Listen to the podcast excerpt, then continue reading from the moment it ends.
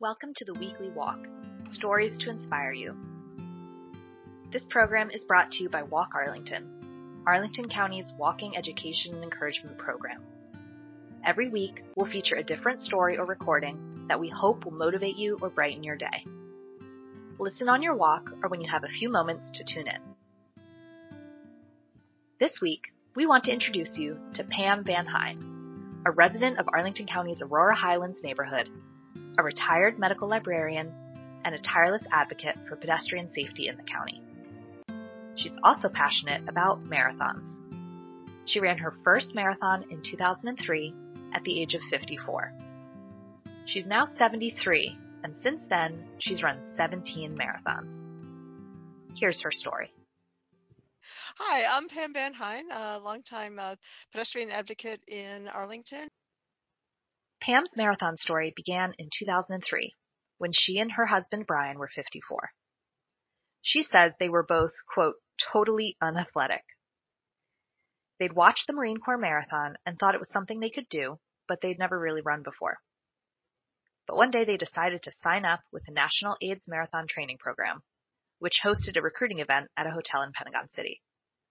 They joined about 100 other people who registered. Soon, they started training together with a small group in Southwest DC. All of us were divided into uh, pace groups. Uh, based on our first time, we did a quick three miles or a slow three miles in my case. And based on that, uh, we were stuck in uh, our pace groups for the program. And Brian and I were in the 12 minute, 30 second uh, per mile group. And uh, every we started with five miles the first week and then we did six miles seven miles eight miles nine miles 10 miles 12 miles 14 miles 16 18 20 23 in the marathon over the period of training. And it's wonderful to do it that way because every time you're just increasing a little bit and you already know you can do the 10 miles. So, yeah, 12 miles is just two miles further. You've already done 23. Uh, a marathon is only three miles further. So, uh, it gets you through it. And that's actually really important. Pam ran her first marathon with another woman in her training group named Christine. She still remembers moments from that first race certainly at my first marathon i and actually at most of my marathons i've cried at the end and my first one especially because the marathon itself was really tough. Uh, we had trained for it we did everything but i wasn't sure i could complete it uh, everything really hurt. And uh, I had some problem with my foot, and I actually had a special pad on to protect uh, something on my foot and I ended up taking it off in the middle of the marathon because it was bothering me. Uh, but Christine stayed with me the whole time. Her mother was with us at Hains Point, which was great. And her brother met us on the 14th Street Bridge and was videotaping us as we went along. So all of that really helped. And the fact that she and I stayed together, uh, we got through it. And uh, we finished together, and uh, our, the, there's a photo of us. We're, we're holding hands as we're crossing the line together, and that was very exciting. We also asked Pam how she's coped with the wall. These are the last 6.2 miles of a marathon. At this point, many runners will have quite literally depleted their body's stores of energy, known as glycogen, and could start to break down both physically and mentally. It's arguably the hardest part of the race. A lot of training programs tell you to train to 20 miles. Uh, and we would think that's a mistake that you should train for marathon distance so that your body knows it can do it and that your mind knows that you can do it. And Brian and I go beyond marathon distance. We actually go to 30 miles. So we know we can do 30 miles. Uh, and in our case, our going from our house to the end of the Mount Vernon Trail to the south and back is 30 miles. It's an amazing, amazing trail to do. Uh, it's got bathrooms and drinking fountains and all that good stuff. So when I'm feeling uh, tough, I, I tell myself and that I, I can do 30 miles. So this is only 26.2 miles. I can do this. And certainly for the Marine Corps Marathon, once you beat the bridge, once you're on that 14th Street Bridge and they have to close the bridge at some point uh, to allow the traffic back on it, uh, you can take almost as much time as you want to finish. They've changed that a little bit recently. Uh, but you still pretty much when you're on the bridge, you're good and you can do a lot of walking in the last little bit and, or crawling along. Although she's run 17 marathons, Pam considers herself a low key runner. She wants to have fun and encourage other runners. She savors the experience. She doesn't worry about her time or setting a personal record each time. As a matter of fact, her favorite marathon became her favorite because of someone else's experience, not her own. The story of one of my favorite marathons, which was in 2007. Uh, it wasn't my fastest marathon, uh, but it was one of my favorite ones. Uh, I, I, always like being in the back of the pack because I'm really slow and I don't care. I just want to finish and have a good time uh, as much as possible and not get hurt. Uh, so I like talking to the other runners and learning things about them, and it really makes the marathon a much more enjoyable experience. And actually, when we were taught in our program, uh, never go, never run faster than you can talk. So if you if you can't talk anymore, you're going too fast. And that's actually pretty good advice in a marathon because you don't want to go real fast when you start.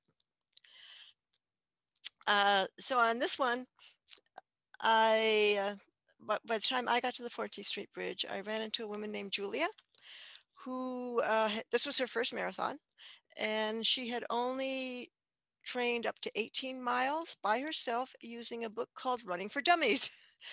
and she she was crying she was walking slowly she was so upset she didn't think she could finish and i told her she beat the bridge. She's she can crawl the rest of the way if she wants to. She can finish and i would stay with her and uh, talk with her and i did and we had a wonderful time together and again we finished together with hands raised on the thing and there's a picture of that somewhere uh, and it was it was a it was good for her and it was a wonderful experience for me. So as a part of giving back. So as much as you can do to help other runners get through it is great. And that helps you.